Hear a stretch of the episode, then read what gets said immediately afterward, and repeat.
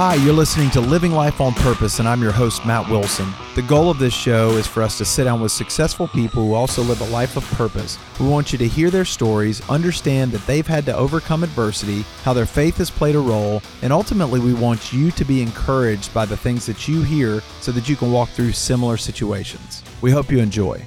Today on the show, we have Dr. Alveda King. Dr. King is an evangelist, a pro life advocate, civil rights activist, an actress and a producer, a songwriter, a mother, and a grandmother. Dr. King, it is an honor to have you here today. Thank you, Matt, to you and your viewers, your listeners. Hello, everyone. Yes, ma'am. Thank you so much and definitely appreciate it. You have so many things going on in life. It, it is amazing to see all of the things that you've accomplished and all that you've been a part of. One thing that's really near and dear to your heart is the pro life movement. And you've got a movie that's coming out called Roe v. Wade. Tell us a little bit about that.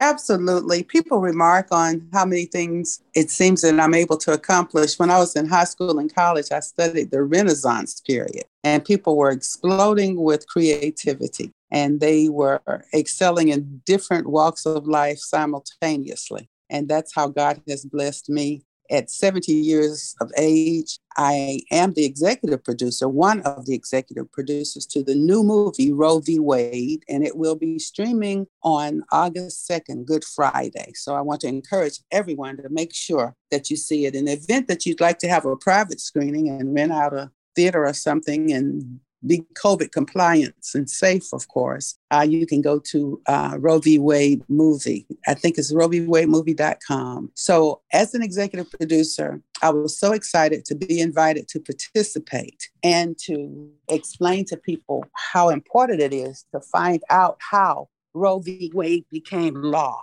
And it's a bad law, in my opinion, but we let the viewers decide once they see the film. Well, I think it's a fantastic film, and you know, I got to see a, a pre-screener, and it's it's so impactful to see how that came about with the behind-the-scenes efforts of the media and Hollywood to distort what was actually going on and and push this agenda that America really didn't want, but they skewed statistics and they just they went with this narrative that that it was so accepted that people just that they just went with this idea because it continued to be forced upon them. And and those things we're continuing to see today in so many areas of our lives. And it's um it's really eye opening and and I already knew that that I was opposed to, you know, the law based on my stance on being pro life, but it, it, was very eye opening to see the historical perspective of, of how these things came about. So, you have been a strong pro life advocate for a long time. You're a part of the, the Silent No More awareness campaign. You've got a testimony that has to do with this. Uh, share a little bit about that. I sure will be happy to do that. My grandfather saved me from abortion in 1950. My mom was pregnant. Abortion was illegal, but you could get a D&C, an mm. exploratory procedure, if you had discomfort, and they could see maybe try to figure out what was going on. So the D&Cs were very prevalent before abortion became legal in America. My grandfather said, You can't do that. Told my mother, I saw this is a little girl. I saw her in a dream three years ago. She has bright skin and bright red hair, and she's going to bless many people. And of course, I was bored with that description. And people always remarked on how much I look like my dad, Reverend A.D. King. Daddy and granddaddy were in full agreement that I was not to be aborted, and my mother agreed as well. So that was kind of a secret because nobody really discussed those things. And I became what they call a feminist in the 1960s into the 1970s. And I got married during that time. Martin Luther King Jr. was killed in 1968. My dad, his brother, was actually killed in the same movement in 1969. So I would invite people to check out the life of Reverend A.D. King. And uh, I was married, had a baby. I had a doctor that was affiliated with Planned Parenthood. But back in those days, that seemed like a good thing because Planned Parenthood was promising to help the Negro community. We were called Negroes back then. So uh, I was encouraged uh, to go to Planned Parenthood for advice. I had two abortions during that time. Abortion became legal on my birthday, January 22nd, in 1973. So I ended up being a feminist, feminist with two abortions and a miscarriage because my body was damaged during the abortions. And then fast forward really quickly, 1983, I became a born again Christian. And uh, during that time in the 70s, my grandfather convinced me not to abort another child. So I birthed six children and I have 11 grandchildren right now. I became pro life when I was born again in 1983, and I began to be a voice for life, and I'm still a voice for life today. And this is the question I'll say it this way a woman has a right to choose what she does with her body. The baby's not her body. Where's the lawyer for the baby? How can the dream survive if we murder our children? Mm, wow. That is, uh, first of all, it's powerful testimony and and I think that it's testimony of, of many things. You didn't know what you were doing at the time that you did those things and then once you realized you know god's grace and forgiveness and and the yes, things that I were repented. available to you. Yes yes and we didn't back then they said they didn't even know if it was a baby it was a blob of tissue. They told my mother i was a lump of flesh. Granddad said no that's a baby. Mm-hmm. and so science finally caught up with what everybody should have known. And with these three and 4D ultrasounds, there's no doubt that it's the baby from conception. Science proves it now, but it was always true. Well, it definitely was. And, and I know that I've got two little daughters myself, uh, 11 and 7 this Saturday. And uh, seeing those you know, 3D and 4D ultrasounds were amazing. And there was no doubt when they came out, they looked identical. And so That's the right. only I difference was yeah, yeah. the flesh of the mother that that was concealing them from you know us being able to see them on the outside. And so I agree with you 100. Yeah. percent I believe that everybody ought to be able to make their own decisions for themselves, but that child has rights as well. And that child yes. has a voice and nobody gets to speak for that child. So when taking on this movie, what what made you decide that, that this movie had to be produced and, and it had to be seen the way that, that it's been done? The creator and director, Nick Loeb, contacted me. His associate is his uh, co director, Cathy Allyn. And when I talked to them, I realized that it was very important that people be able to make decisions with all the facts. And I knew right away that it was a very significant story. And uh, I portray in the movie actually, because people don't know, but I've been in media and entertainment for over 50 years. And uh, I've been in movies, stage plays, uh, talk shows. I'm on Fox Nation right now and Fox News and all that. So I had the background along with the testimony to support the project. And I was very honored that they invited me. I portrayed the mother of Dr. Mildred Fay Jefferson, the first, in her words, Negro woman to graduate from Harvard Medical School. And she was the second president, I think, of National Right to Life. And for the rest of her life, she fought very hard for these truths. So I thought it was a good testimony, testament, opportunity to set a record straight. And I'm very grateful to have been included in the process. Well, you all did a wonderful job, and and it is a movie that I would highly encourage everyone to see.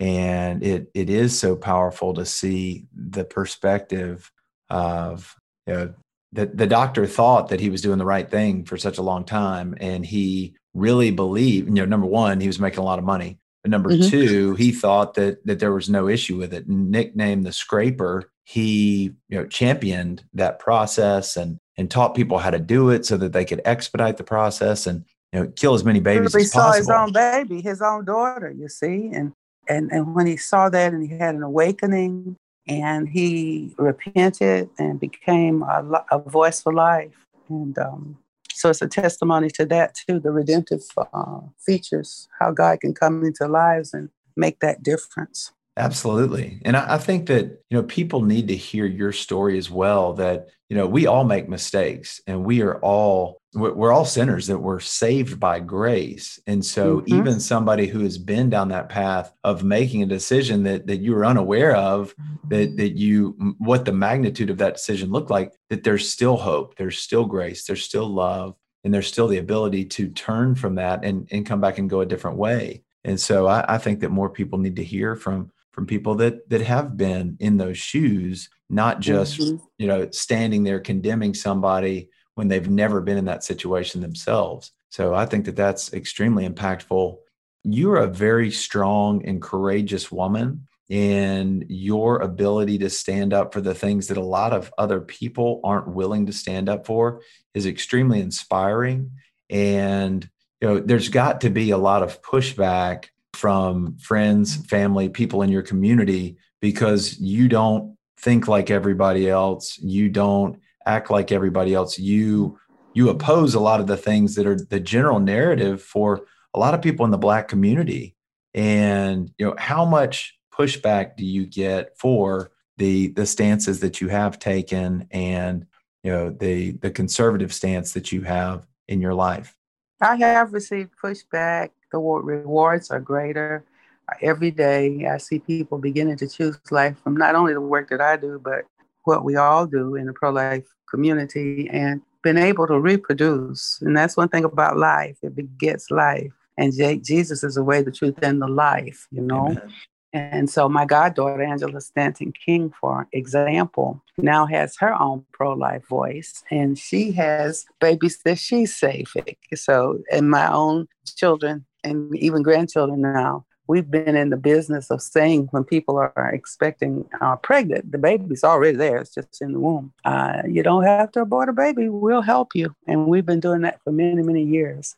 So the rewards far out, outweigh the other things. It's, you know, it's not pleasant to have to have people call your names and all that, but to see them come back later and say, well, actually, you were right. And uh, mm. there's a, a, Coming to America part two. I don't know if you're aware of the Coming to America.